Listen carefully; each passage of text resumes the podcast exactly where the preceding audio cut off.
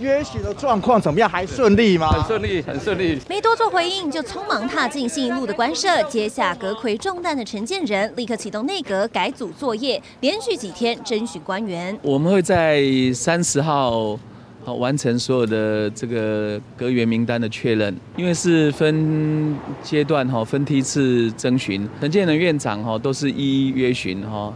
那也很仔细的讨论各部会未来的业务重点，哦，希望能够让新阁无缝接轨。这段时间，哦，虽然没有公开。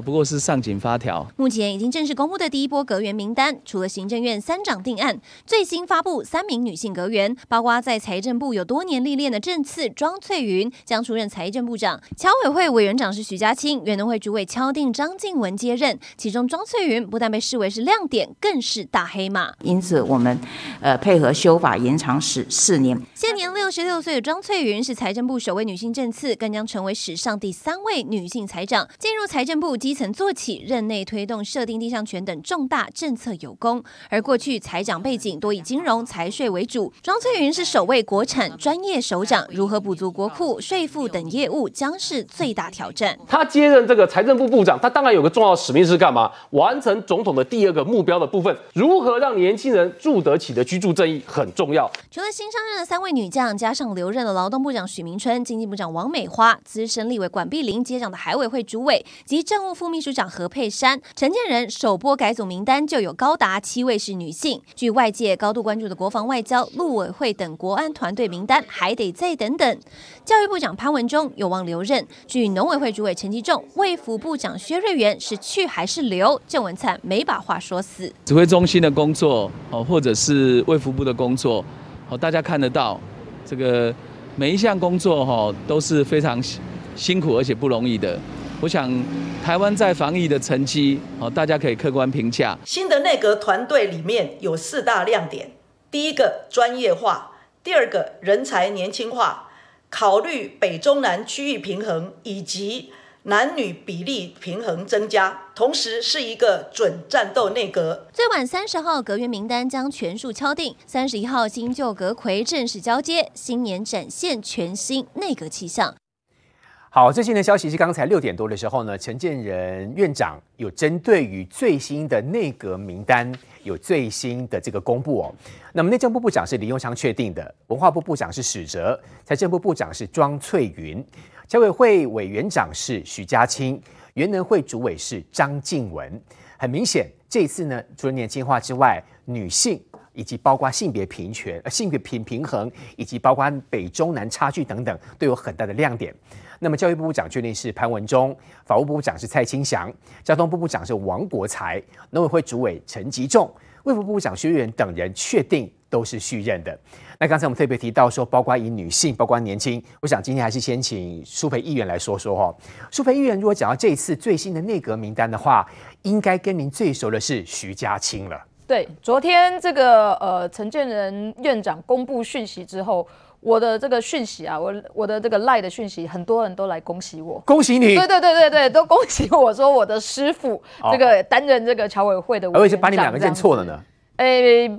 不知道，可是他觉得大家都觉得我们两个是一体的啦，所以我也谢谢大家哦。那确实这一次陈建仁的 陈建仁的小内阁的名单哦，其实我们可以看到非常多的女性的这个部会首长哦来被拔擢起来。那这其实其中有一点哦，其实大家可以看一下，就是说大部分的被拔擢起来来担任这个这个呃现在的呃首长的部分，很多都是在之前担任的是副首长。都熟悉了，对，都是副首长，所以他们原本都在这个业务上面，其实已经做了很长的一段的时间，嗯、所以对这个部会的内容跟工作内容，其实他们都非常的了解。那这其实是这个蔡英文总统跟之前苏贞昌院长还有赖清德院长他们的规划，就是说，在很多民进党要栽培的人才里面，他们先把这些人才放在副手的位置去做训历练。好，等有朝一日就把他拔擢起来，升为这个首长的的位置哦。所以包含徐家清，包含张静文，都是包含陈忠彦。陈忠彦本来是内政部的政次哦，那他这一次当然不是内政部长，但他直接升的是这个行政院的发发言人哦。那行政院发言人其实非常重要，是他要对于整个行政院的各部会的业务都要有所熟悉，他才能够去理解，吼，然后才能够胜任这个发言人这个工作。那我的师傅徐家清，其实第一个，他其实呃，这个能言善道，吼，对于事情脑袋清楚。那对于这个台侨的部分，现在其实我们在台侨有一个非常重要的工作，就是在全世界对中国有敌意，所以他们的孔子学校都。几乎是被国外禁了。对，台湾现在就是在发展台湾学校。我要盖一个台湾学校，就是在发展，在发展很多台湾学校，大家联盟一起上课啊，课程之类的。是是是是是，所以我们很多的台侨，还有我们很多的侨务委员，其实在各个国家也在发展这个台湾学校。台湾学校。哦，那所以这个台侨的工作，其实呃，侨委会虽然大家都觉得说，哎，跟他跟我们没有什么相关，但其实在。这个全世界，我们现在要跟各个世界建立一定的关系。其实台湾学校也是全世界都有啊，是，而且在国外，台湾学校其实不一定是给台商上的，是跟全世界建立关系，哦、让世界各个国家的友人都可以认识台湾，了解台湾。一个最重要，嗯、过去孔子学校就是做这件事情啊。嗯、中国的孔子学校到那个地方去教外国人讲中文。灌输给大家的就是台湾是中国的一部分。那我们现在的台湾学校就是要去告诉全世界各个国家的好朋友，台湾是台湾呐。哦，台湾就是一个独立的国家这一件事情哦，所以徐家清其实也这个历练了大概两两两年多，就是从苏贞昌院长上任之后四年的时间，四年的时间。您刚刚说很多是副手升上来，是，可是管碧玲委员哦，他对于这个哈海委会其实他琢磨很多哦。是，那这个海委会当时在这个呃组织修编的时候，在创立这个海委会的时候，其实。管碧玲委员就是着力非常非常的深，好，那因为我们都知道台湾其实是一个海洋国家，但过去因为国民党认为中国大陆跟我们是一个国家，所以我们把海洋的这个事物其实是把它。放的非常非常的低哦，所以我们一直没有去重视海洋文化这一件事情，还有海洋资源对于我们整个国家要怎么运用。那在民进党执政之后，其实，在很多的委员努力底下，我们就这个呃创生的这个海洋委员会。那管碧玲委员，因为他来自哪里？他来自高雄，高雄就是海洋之都嘛，所以他对这个业务非常熟悉。这个前两天我就这个讯息出来之后，我就。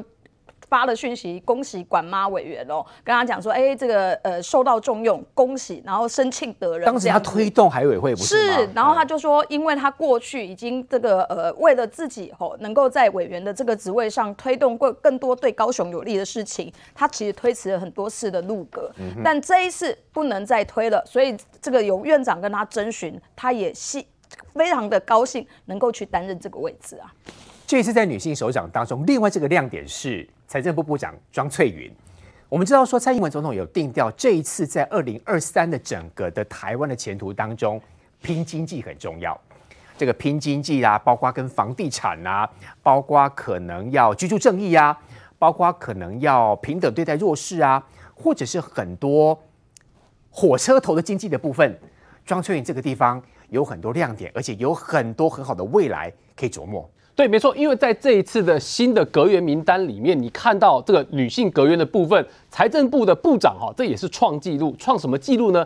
这是创两个纪录。第一个，这是第一次哈，这是由担任过财政部这个这个国国产国产署的这个署长的身份的角色呢，就是庄翠云呢，他来担任那个财政部的部长。那当然，他之前呢是这个财政部的次长，可是他之前比较特别的是，财政部的部长一般来说啦。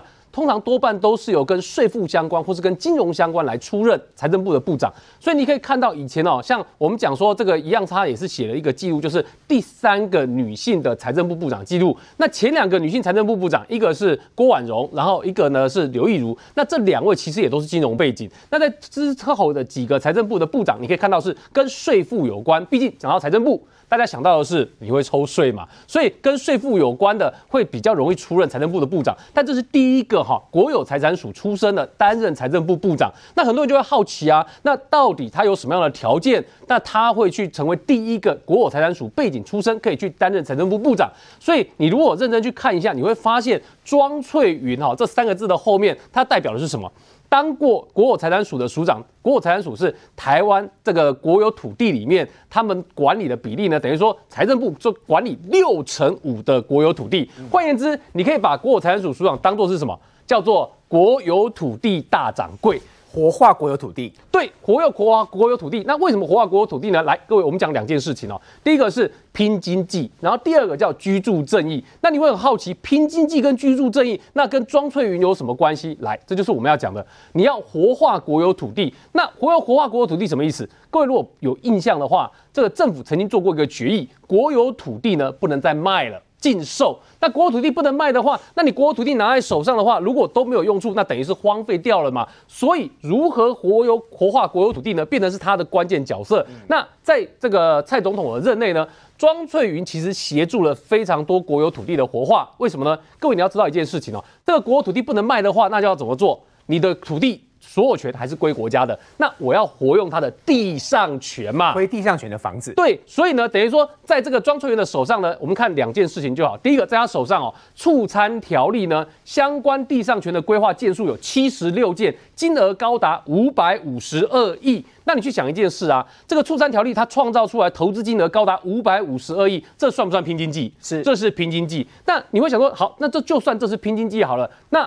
另外一件居住正义，或者说跟社会福利相关，有什么关系呢？再看另外一件事情，一样是清点国有土地，但是呢，财政部呢，等于说在庄翠云的任内哦，协助了多少？四十八处的社会住宅盘点出来，然后告诉这个其他地方政府说，这些是你可以拿去设立社会住宅的。那另外一个是，他还设置了十二所的长照设施。各位，长照设施在台湾的问题是哦，你很容易呢。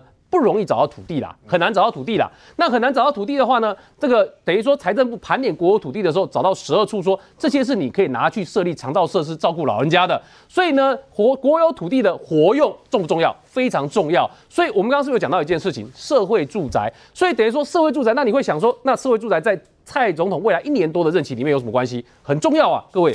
蔡总统在给这个陈院长、陈建仁院长的时候的四大任务，其中之一叫做社会照顾体系的总检讨。这里面要探讨的就是怎么样减轻人民的负担，安定社会民心。其中包括房贷族要照顾，包括没有房子的人你也要照顾。那对台湾的年轻人来讲，我们要讲一件事情嘛。一一二六，去年一二六大选里面，就是对民进党来说呢，他的败选原因之一。就是中间选民跟年轻选民的不投票，但年轻选民没有出来投票呢，这个部分让年轻人跟民进党之间的等于说距离变远了。那你要把它修补拉回来嘛？那拉回来对年轻人来讲要解决是什么问题？是四个字，就是居住正义的问题。好，那我们来看一下，那这重要性在哪边呢？就是政府现在在推的一件事情呢，是要做所谓的使用权住宅，这个好像越来越多，对不对？以后会越来越多。什么叫使用权的住宅？因为按照目前我们的住宅法的规定。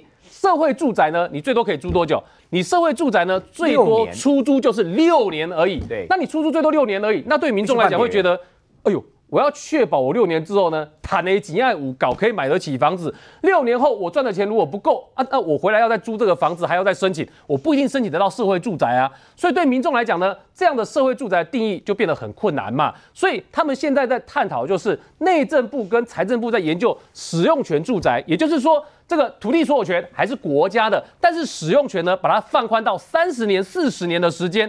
那其实就像新加坡的祖屋一样，土地是国家的。但是呢，它的使用权呢，人民可以租使用它呢，三十年、四十年甚至五十年的时间。那这些时间呢，你就是相当于缴纳租金哦。假设我举例来讲啊，就是两房、三房的这个房子呢，你可能夫妻两个缴大概一万多块钱，那你就有机会呢住进去。那这个东西的使用权呢，必须要干嘛？它要修正住宅法，同时呢，你要财政部要去盘点这些国有土地哪些可以拿来盖。所以你去看一件事情哦。财政部注意看这个新闻里面，这是今年一月十八号的新闻哦，距离我们录影此刻没有多久前哦，过年前，过年前而已哦。然后你看到这一月十八号的新闻，财政部怎么说？使用权住宅由国家来盖，才不会有营建成本再灌注进去，这是什么意思？各位，如果你有印象的话，现在社会住宅租金最大的问题在哪里？太贵。所以你看双北的社会住宅租金哦，贵到很多人都觉得，啊，你社会住宅租金。一个月要两万外块，五倍四万块。你这个租金对一般很多家庭来讲，请问他怎么租得起？所以这就是为什么你要一般年轻人租得起的社会住宅，你不可以又跟他的营建成本挂钩，又跟他土地挂钩，这样子没有人租得起。所以现在的使用权住宅呢，是由国家来盖，才不会有营建成本再灌进去。所以目前他们在盘点一千平方公尺以下，而且是在都会区为主，只是不是在市中心的都会区。所以这件事情是进行式哦。那我请问你，对财政部来讲哈，原来的部长苏建荣其实做得不错，但他要回学校去了。可是接任的人来讲，对于当过国有财产署署长的庄翠云来说，他是不是一个很好的人选？是，而且在他任内呢，盘点出很多土地，配合长照，配合社会住宅，所以这就是我们讲的，对于这个蔡总统来讲，他要跟年轻人呢重新再衔接在一起，而且你要对二零二四选举，对可能这个民进党最有可能人选赖清德主席有帮助的话。那请问，照顾年轻的居住正义是不是一件很重要的事情？是，所以这也就是为什么当庄翠云出现的时候呢，其实大家特别注意的是他国有财产署的这一段渊源。所以从刚才新闻所说的话，在经济部部长由庄翠云接，财政部长由庄翠云接之后，台湾有很多房地产会有很多新的规划。对，经济拼经济的部分也会有完全不一样的现象。刚才讲到是一些女性的阁揆，那么首长。接下来我要请青蛙这个杰秘书来告诉大家，其实，在两天前，在第一波名单出现的时候，蔡明燕就让大家觉得非常有亮点。嗯，因为国安局局长之前是陈明通，对，那这一次呢，由蔡明燕来接。蔡明燕就大家了解，他本身对于中国很了解，是他对于欧盟部分也很了解，所以呢，接下来二零二三年，大家一一定可以预期的是，会有很多欧盟的官员来到台湾来访问，所以台湾在国际当中的这个能见度会越来越高。因为我们跟欧盟之间的联系会越来越频繁。没错，其实因为这次的国安局长他的位置啊，其实跟行政院比较没有关系，是总统府的权责啦。就跟我们现在之前谈到，就是海委会的主委，好，其实也是属于总统的权责，哈，因为他们都属于广泛性的国防的一个体系，好，国防外交的体系。那刚才侨委会，呃，我刚才讲这个国这个海海洋海洋委员会，它其实里面有海巡署，海巡署其实基本上也是准。军事单位嘛，那也跟这个美国也有些关系，所以你会发现到这次的一个整个组织部分，通常它有分两个特色。第一个特色，刚才说是从所谓次长方向来做提拔。那我们知道，其实蔡明燕本身他也是外交部的次长，而且蹲点很久。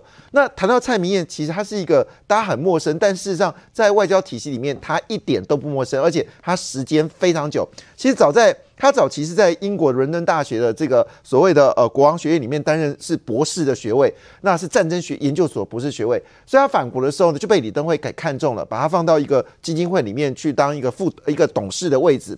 那到了二零零四年的时候，阿扁更重视他了。那他是一个文人的一个特质哦。他其实在二零零四年到二零一六年这漫长的十二年当中，每隔四年都会到国防部做国防部的专任的咨询委员。所以刚才主持人有谈到，他其实对中国的军事非常了解，中国的战备状况也非常清楚，所以不能说他是一个外交部的次长对中国不理解。如果你这样想，你就错了。实际上早期他就是在国防部担任所谓的国防咨询，而且是横跨了扁政府跟马政府。那到了二零一六年之后，政党轮替的时候，被蔡英文更看中他了。那当时蔡英文曾经一度把他就送到的国安会的秘书长做副秘书长的一个位置，了解整个国安会的运作。完之后。直送美国呃欧洲做欧盟的这个所谓代表，那你知道他原本就是英国的博士嘛？那你知道欧洲其实现在变化非常的特别，而且我们之前谈到整个欧洲的状况，以前是重视的德国、法国、西欧部分，现在发现到真正主张民主自由的反而是现在东欧或者以前是俄罗斯所占领的这些国家独立出来的。那当然，对于蔡明尔来说，他很了解这些国际的情势。那你也注意到一件很有趣的现象，就是说。现在其实来台湾拜访，就是议会来拜访台湾的，大部分的名字都是欧洲，意大利啦、法国啦、德国啊，甚至我们说捷克啊，哈，都是欧洲的国家。这些议会来台湾，那早期我们说这个情呃 国安局长基本上就负责这个领袖的这个出访的安全嘛，或者是中国的情资。对不起，现在已经不是这么单纯了，不止啊，不止如此，因为现在欧洲越来越重视台湾了。好像最新的两个发展嘛，德欧盟刚刚你做一个决定啊，他们要发行一个外交，这个外交的外晶片外交，要把台湾纳进成晶片外交的一环，就是其中之一嘛。那更不用说现在中东欧的这个态势崛起了，会有更多中东人来台湾。那请问一下，哎，他们议员来一下就没事吗？没有啊，我们要总是要研究他他在欧洲里面扮演什么角色，他在这国家里面扮演什么角色，他到底是中在外交还是经济还是国防委员会的？而且他离开之后还要去追踪他见过台湾之后他又做了什么事情？那当然你。今天他们要拜访这个到立法院拜访完之后，也要去见总统啊。那总统也要很清楚啊，这个人他背后是代表什么事情？将来这个讯息管道是不是可以连接？我们在欧洲的整个外交的状况会如何？我这样说，其实你会发现到一件事情哦，在未来这一年当中的时间里面，蔡英文的角色会越重要，特别在国际安全、国际外交以及国际军事部分的联联合的这个动作。蔡英文的角色会更重要，所以以这个角度来看的话，当然对于蔡明彦来说，那我们都知道山上并不是好控制的啊，因为里面有很多的这些我们是来自国军这些所谓情报头子。但是我要特别提一件事情，我前阵子遇到前任的国安局长，他说我现在国安局长把他做小了。我说为什么做小？他说以前国安局长权力很大，这个资源很多，现在好像变成总统幕僚，哎。现在都已经改变了。现在你要做的事情是综合国际情势，阻断对方中国对我们的挑战。所以他现在的工作已经不是单纯只对中国了，还包括国际战略、中国军事，还有包括我们对美政策、亚太安全，还有欧洲的这个资资讯往来，这些都已经成为国安局长要扮的角色。那当然，蔡明也没有问题，因为他在英国待过，在欧洲待过，同时间对中国的军情也理解。那以这个角度来看，我们现在已经不是单纯对中对。对美了，我们现在要对美、对中、对台、对欧，所以换个角度，这是一个民主国家的一个资讯大往来。而且我们都知道，中国这几年对台湾的渗透已经到无无法无天的状态。顾客，顾客不是说嘛，他们一年查了五万件对台湾的这个所谓资讯上面的一个一个渗透。那你看，我们打开脸书，只要你是偏蓝的脸书的时候，或者是赖群主里面一堆不实的资讯，都是来自中国啊。所以换个角度来说，现在的。外交单位除了在军事上面情报的一个动作之外，其实很重要的事情是来自于渗透部分的阻断。所以这部分当然蔡明燕当然挑战很大，但是他是蔡英文信任的，所以他对于未来的这个所谓的呃情报的单位一定会扮演的关键角色，而且实际上会得到更多欧洲来的资讯。这一次第一波跟第二波的这个内阁首长的亮点当中，还有这位使者，嗯。文化部的部分问王老师最重要了哈，我想就史哲来讲，我们的印象当中，他当时他就是这一次应该说他就是把高雄驳二创造了非常很特别的对。后面的一个操盘手。对，那据说他有很多 idea 叫点子王。对，而且他好像在霸韩部分。也着力很大哦，是这样子。就史哲这一次是从高雄市副市长去借将，等于是跟陈其迈借将。那为什么要特别去借将？其实史哲在业界被称为，就是在政治界被称为是点子王，就他的那个源源不绝，其实跟他的出生背景有关。史哲今年五十四岁，他过去是出身野百合世代。那重点是他，他早年曾经开过广告公司。你知道阿斌啊，当年两千零四年在选举的时候，那史哲就是帮他操刀那个竞选的广告。广告公司当时想法的，对，当时就讲了有一个连战的。家产，连在那，我前面什么什么自耕农那个家产那那一块，他把它整理出来。对，就是那个时候就是史哲的代表作，就当时，然后后来呢，当然就是就被被陈局那个拉拔，然后就进到高雄担担任过新闻处长啊、文化局长。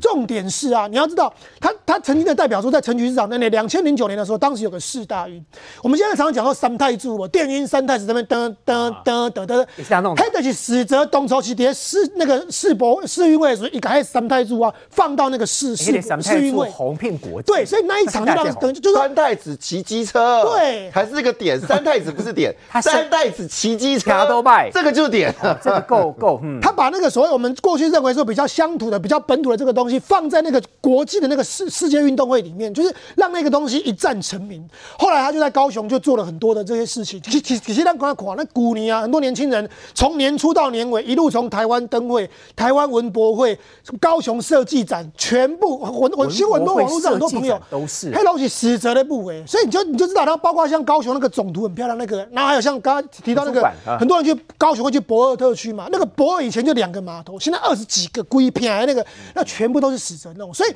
其实他在文化的这个掌握上啊，他不但是可以懂那个文化的底蕴，而且他可以他懂得就是说，哎，跟现在的这些年轻朋友就做结合。所以其实他这个源源不绝的点子啊，我觉得这一次放到这个文化部，其实是一个很好的，就是说。就是让我们这些文化的这个东西，不是单纯就打开东西啊，文化是不是老 Coco？？好像就是那个，不是，不是有想法，需要知道怎么进。它是一个。有旧跟新新旧融合的这一块，所以史哲在这一块能能这次到文化部来做啊，其实他可以把这一块做得很好。然后特别我还要讲一件事，就是说史哲其实过去啊，在高雄，因为以前高雄市长陈菊任内啊，他们有个所谓的高高平的所谓政策平台，当时就是陈菊，然后当时的那个市长赖清德还有潘孟安，他们其实有个平台，要连接高高平统一，对，南高屏的。就就可以对南高屏、南高屏、对对对台南、高雄、屏东。当时啊，其实像史哲跟当时的那个啊，现在的民进党的那个秘书长许立敏啊，其实他们当时就是所谓的政策这一块都是。所以，所以我要特别讲，为什么要特别拉出许立敏？许立敏现在是赖清德的秘书长，民民进党秘书长。嗯、这一次任内阁任内就是一年多嘛，因为毛利特别酸地嘛，熊之雷这几年哇，嗯、这个任这个这个所谓的陈建仁这个团队啊，一个很重要的原因是除了。延续蔡总统的施政理念以外，还有一个更重要的是，他怎么样跟民间去做结合，而且北中南都有。对，你要结合以后，你才能让这些年轻朋友。刚刚金王提到嘛，这一次民进党败选一个很很重要原因，就是中间选民跟年轻选民不出来的嘛。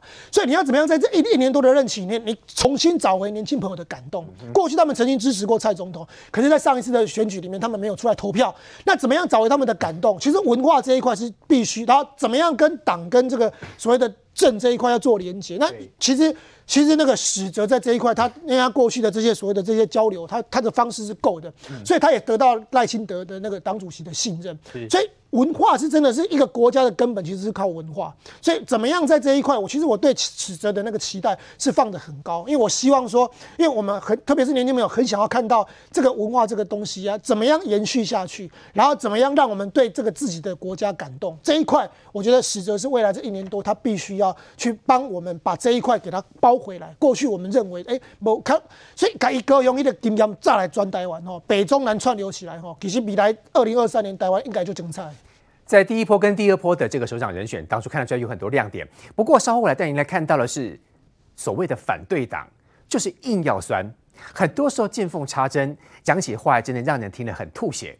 稍回来听听范老师针对这一次最新的首长人选当中，是不是还有其他亮点？马上回来。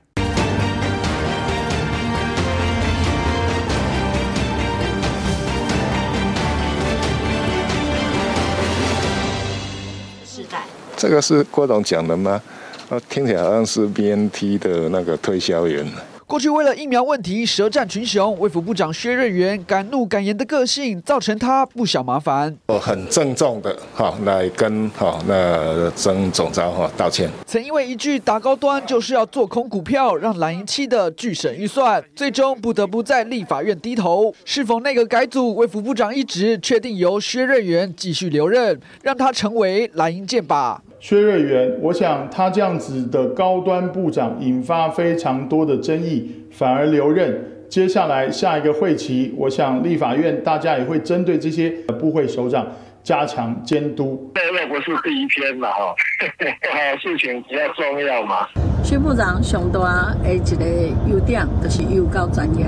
上大一个缺点就是哈哈蛮恭维哈。疫情尚未结束哈，那薛部长其实他仍然是责任在身。所以我干嘛讲和薛部长更大力的一个支持。绿营立委急忙帮薛瑞妍说话，称赞他专业度高。但这波内阁改组被在野党围攻的，还有农委会主委陈吉仲。蓝营立委曾铭宗批评他绝招就是大傻逼，这让民进党阵营开炮，透批蓝营为反对而反对。要问问卫福部和农委会的公务员，几乎人人都称赞这两位首长非常认真且专业，希望在野党别为反对而反对。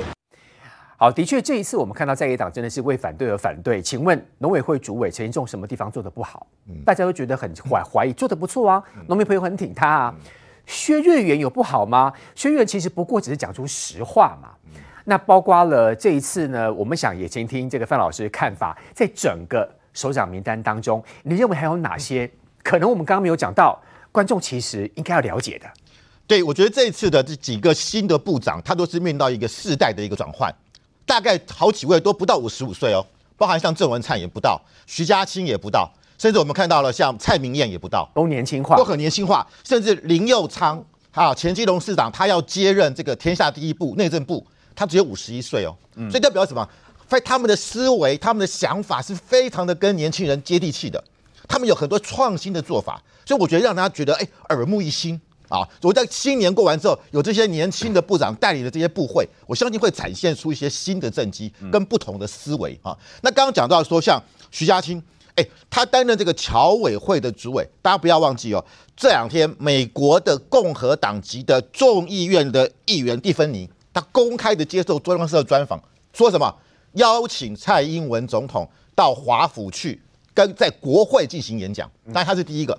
未来会不会有更多的这些啊国会议员提出来要求那我们知道美国是三权分立哦，嗯，国会做的决定可能就真的会成真哦。对，那蔡英文可能成为中华民国建国以来第一位第一位到美国国会演讲啊。当然之前有宋美龄，但她是总统夫人。那这件事情来讲，对于我们侨界的影响是非常重要。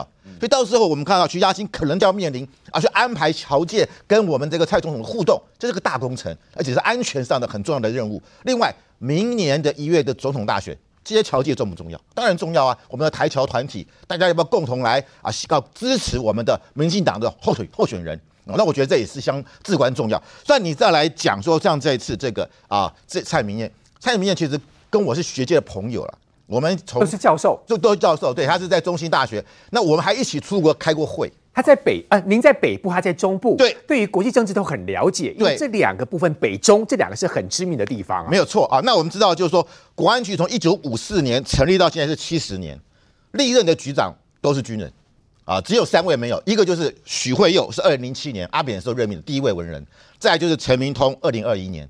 那这一次背背的是由这个蔡明燕，他的年龄真的我刚刚讲不到五十五岁，非常年轻。那他刚讲过，为什么都是军人？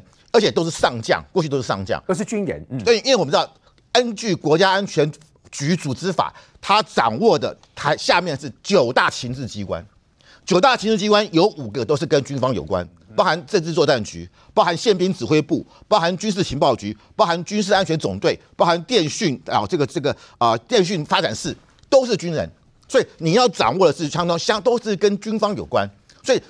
为什么知道都是上将位阶，他位置很高，而且他要掌知道军事。那蔡明彦懂不懂呢？他当然懂啊，他是刚刚讲英国伦敦国王学院的战争研究所的博士，所以他对军事方面他非常的了若指掌，也跟也跟他过去的研究有密切的关系。他本身就是研究的是中共的军事。那我们讲现在中国对我们的这个文攻武吓不断，特别是军机绕台、军机绕台，就我认为他对于军事这一块是了解。另外就是说。国安局还负责什么？还负责是科技，科技的包含卫星收集情报，包含什么？我们的密码，我们的我们政府之间跟外管的密码，还有例如像我们的特勤。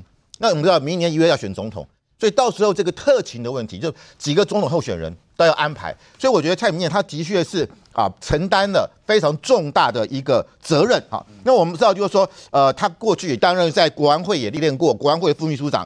小小英等于说第一任啊，这个上任以来，他二零一七年被担任这个啊秘书长、副副秘书长，所以他对国家安全也了解，也派驻过欧盟担任比还有兼比利时啊这个大使，然后最近又担任了这个外交部的这个政务次长，所以我觉得在外交来讲，或在国防来讲，或从战略来讲，他都相当的有他的基础，而且方面他的研究也相当的完整，所以我觉得这一次真的就看起来都整个啊，不然我们刚刚看到像史哲。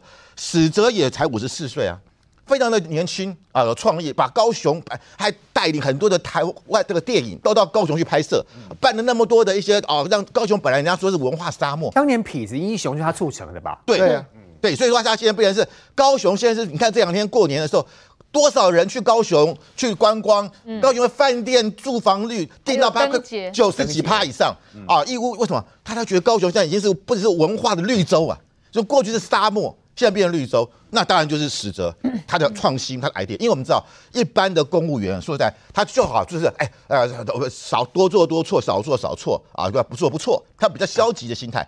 政务官，因为他没有受到这个公务体系的限制，他可以发挥他的想象力。杨义中说他开过开过广告公司嘛，对，哎，他想法要非常多哦。对，他有民间的经验，那民间就是弹性嘛，不像政府啊，什么都要上公文，所以他可以跳脱出那个官僚的条条块块。然后找出这个新的创意，但这个创意当然我们我们讲要能够具体可行呐、啊。如果这个创意都是啊，刚抓点子，然后创意如果都是无法可行，那可能会引发的是啊，公务员或者执执行单位的反弹。更没有哦，你看他从高雄的文化局长到现在为止，每一个活动办得成功，而且他下面的公务人员也觉得与有荣焉，因为我们这个高雄现在已经不得了了。所以我觉得这就是一个城市的转变。那当然，我觉得这次陈其迈市长愿意割爱啊。把他的副市长啊，各让他进中央，我相信这个会让未来高雄在整个台湾甚至世界更加的发光发热。简教书培议员，在这个新的名单，第一波、第二波还有第三波了哈，嗯、因为还有很多包括次长的名单都必须出来。嗯嗯、但我们看到从第一波、第二波出现的时候，反对党的声音就很多了。嗯，大概几个重点，第一个说这叫不伦，嗯，说什么又有论文的问题，嗯，第二个重点又说什么？呃，选书的好像官越做越大。嗯，第三个又说什么仇庸？嗯、好，我想请问，你可以来帮我们解释一下，这三个理由都成立吗？当然都不成立啊，因为我觉得这就是责任政治嘛。哦，就是说，难道我们败选，我们就这些人不用吗？失败有失败的理由，我们应该针对失败的理由，我们要自立自强，为做更多修正之后来服务大家。对，因为这些人都是民进党长期栽培的人才。哦，比如说像徐家清，他就是学运世代，从这个大学的时候就进入民进党，一路从议员栽培到现在阁员，他都是花了非常长的时间在做栽培，而他是五十五十六年次的。请问国民党现在五十六年次的在干嘛？没有这种人，我告诉你，他们到现在可能连选议员的机会都没有嘞，中期待都不见了，不是，是所以你骂民进党说什么啊？这是什么失败者联盟啦、啊？这是不伦内阁啦？我告诉你，国民党根本的自己的党员、自己的年轻干部都没有这样的机会，你们凭什么来批评民进党？哦，我觉得第一个，第二个，民进党败选失败，我们痛定思痛，针对这些问题解决问题，所以包含这个呃陈建仁这个。院长就说：“我们要强化经济环境、社会韧性，我们要针对疫后的经济、庶民经济，要努力去改革，这是内阁第一个重要的任务。哦，要让庶民在疫后的经济要赶快把它做起来。第二个，所有的阁员要面对第一线去跟人民沟通，让人民了解政府在做什么。所以你国民党，反正我我认为这样子啦，不管我们推出谁，国民党一定只会说不好，一定是。”大家还记得二零一八年那时候，我们推出苏贞昌接葛魁的时候，他们说什么？我们是失败者联盟啊，败血联盟啊，对不对？可是大家想想看，如果当时苏贞昌没有阻隔，是被国民党影响的，就随便找了一个跟国民党友友好的人，难道我们现在卫福部长我们要找邱淑媞来当吗？如果我们找了邱淑媞来当，我们现在的防疫做得好吗？所以我要讲的就是说，民进。责任政治，民进党就是认真做，那我们也会负起全部的责任。而这些现在排上位的人才，都是民进党这十几二十年来精心栽培的人才。所以，包含郑文灿，他一路从议员到桃园的市长，他做的都是五星级耶，都是五星级的市长。你说他不伦？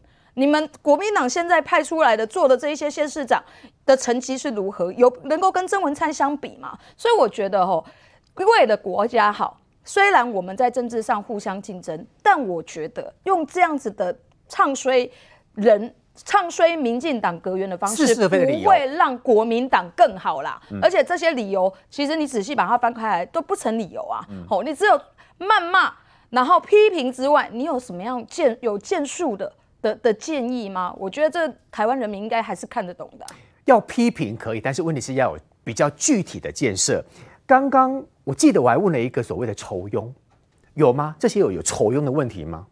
其实我们这样看啊，就是说现在国民党也好，民众党也好，提出来的批评都很奇怪，因为他们的论点不外乎就是说，哦，有说这失败者联盟嘛，有的说是仇庸嘛，甚至还有用一滩烂泥来形容嘛。那我们只问一件事情哦，这这一次里面，坦白说。这个内阁哈，我们讲说三十四个部会里面，那真的参与选举的有几个？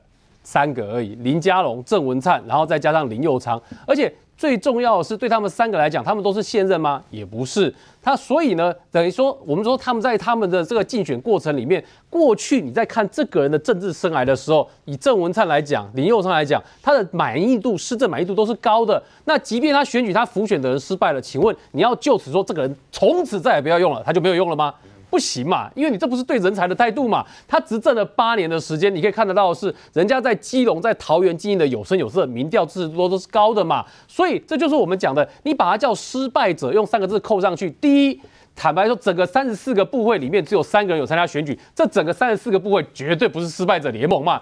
然后第二，这三个人过去的政绩表现满意度都是高的，所以请问一下，你要什么叫失败者联盟？所以这跟现实不符嘛。既然跟现实不符的话，那这一句话就一点建设性都没有。这是第一件要讲清楚事情。第二个，刚刚文瑶在问的，请问哪一个是仇庸？请国民党讲出来嘛。今天我跟国民党的朋友同台的时候，当问到他哪一个是仇庸的，你告诉我嘛。怎么说？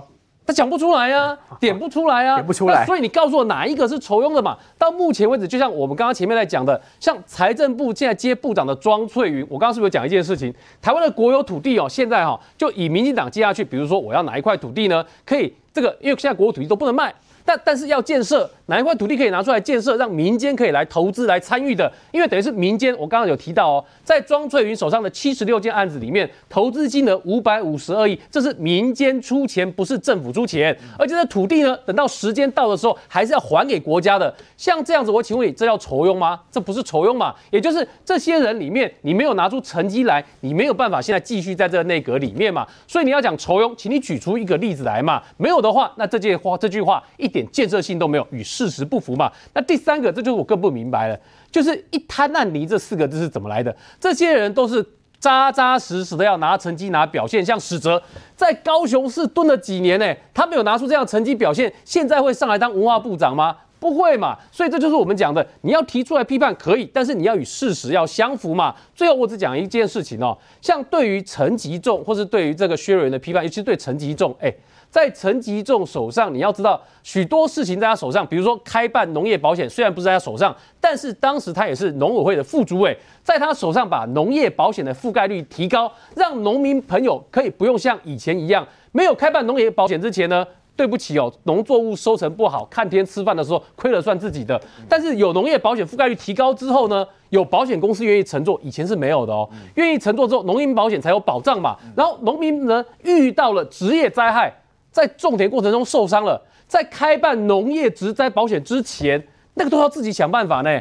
那开办了之后，对农民朋友来说，保障才会进一步提升嘛，覆盖率提高，提提升才更多嘛。所以这就是我们讲的，当你要指责说这个人有争议的时候，请问他的争议是什么？今天你也没有看国民党讲的很清楚嘛，你反而是只想用争议两个字把这个人的政绩给抹煞，所以你会发现。到最后呢，评估之后，陈吉仲也是留任了啊。然后，所以这就是我们讲的，当反对党呢，你要攻击的时候，提出建设性的部分，我们都接受。但是你提出来了，如果只有很空泛的政治语言，你只能讲出酬庸啦，一滩烂泥。哎，我不知道你讲的是什么意思的时候，那对民众来讲，他宁可看的是什么？他宁可看的是新内阁。我可以告诉大家，在我来看，他就是稳中求进步的内阁，因为。经济部会这些财经部会多半都是留任的，但是亮点的部分就让你看到了，有许多看起来他是蔡总统呢，在未来一年多的时候，希望有新的政策的目标，所以他让这些变化像庄翠云等人就进来了嘛，所以稳中求变，稳中求进，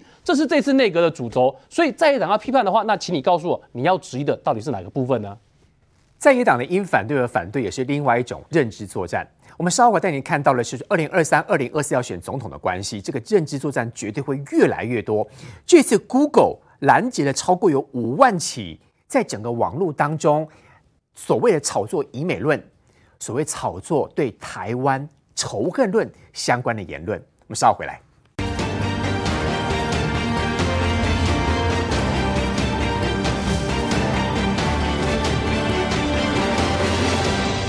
好，明年要选举哦，这个以美论也好，还有很多中国的认知作战，绝对是会越来越多的。我们来看到，Google 在去年拦截超过有五万笔从中国组织在 YouTube 当中所谓亲中以美的讯息，而且针对台湾制作的内容都是有高价值的制作价值。除了论调跟中国官媒一致之外，还特别说，哎，要蔡英文总统投降。哎，不过这个部分我们也看到，其实有很多国外的专家都说，大家都知道啊。连金正恩都知道中国是骗子，为什么就是会有台湾人成天怀疑美国呢？杰明哥，好，当然这些人怀疑美国的动作，当然有两件事嘛。第一个有钱拿嘛，第二个是政治嫉妒嘛。越怀疑越有钱可以拿。对，你想那个，你知道那个那个内容就是 YouTube 的内容里面，他特别强调一件事哦，有大量的小粉红去抖内给钱，他们认为这个钱是有洗钱的状况。那你是洗钱洗给谁？洗到哪个地方去？你给网红。第二点，你知道吗？你如果今天讲的是中共不好，你在 YouTube 可能就被贴黄标签了，你就办法增加流量了。所以 YouTube 当然要说这句话。那是到底什么状况造成这副这个情况？你知道，如果你今天有一些朋友是在蓝的群组里面，里面内容真的你觉得夸张到一个极致，他可以把一些不是真实事情。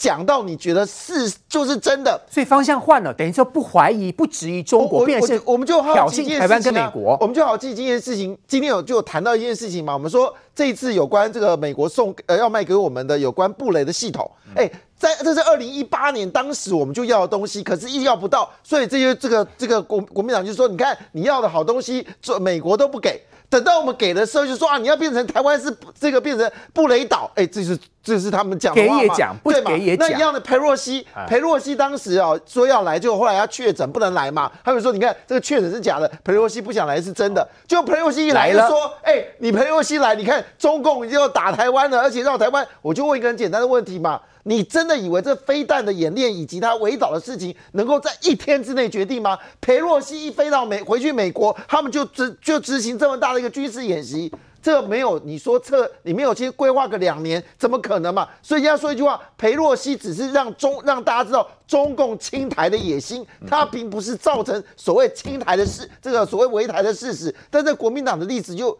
讲得很爽啊，他们当然讲得很爽啊。以前不是有一个宇昌案吗？现在高端，我我我讲个很快的重点哦。在另外一件事，现在中国、美国没有在放弃中国啊，这是最大的消息，就是他们的天仪研究所，它在长沙，它事实上很类似 SpaceX，在天空已经有一些小的卫星了，就抓到它。原来它也提供俄罗斯有关这个天眼的这个讯息，你看美国从头到尾连这个事情都抓得到，所以美国其实在乎中国到一个程度。那现在美国人说了，他们对付这个中国的这个所谓的呃竞争的这些委员会要来台湾，这是提升全世界注意到台湾的众议院。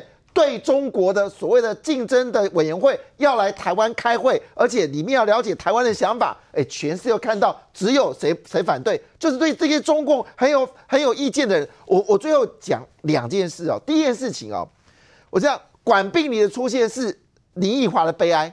因为管碧玲当时不愿意做侨委会主委的原因，是因为啊，不是不愿意做海洋委员会的原因，是因为他不能背弃对当地的这个选民的一个服务嘛。他对选民有交代。对啊，那林奕华呢？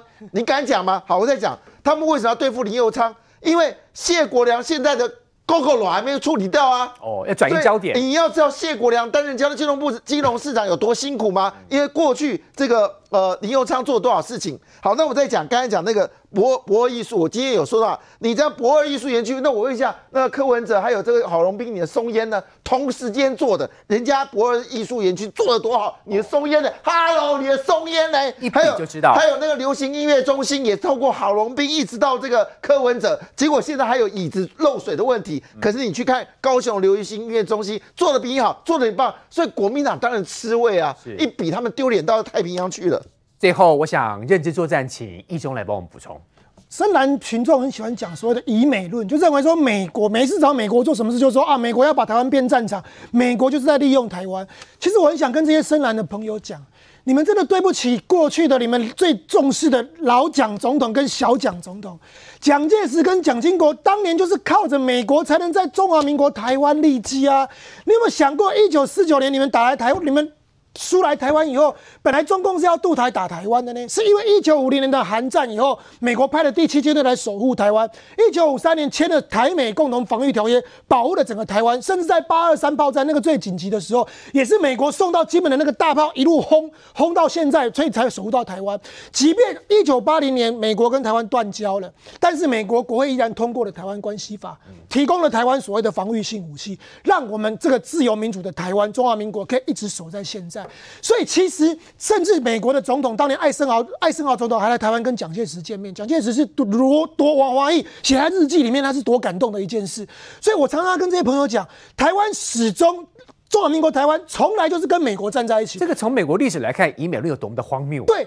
一直以来都是美国保护的台湾，台湾跟美国一直以来都是友好的盟友，一直有这件事情，我们今天才能立足在现在。结果你现在过去保护台湾这几十年来的美国，你就不要讲，哎，这个美国是有问题的。那我就对美国人来讲，那那你知道那个心寒的感觉是，过去我们怎么样支持你台湾，一路这样子，而且陪着你们的老蒋总统、小蒋总统，到现在的民进党政府，美国也寒心啊。结果现在换党执政以后，你们说哦什么美国是恶人，美国是坏人，所以我说你们最该去耻辱跟脱掉，去跟你们的老蒋跟小蒋磕磕头谢罪，因为过去他们是怎么样一路跟美。国站在一起，结果现在你们竟然可以被，这个是忘宗什么数典忘祖，鬼谷那想那是令生来，所以我觉得一在一在台湾一直讲以。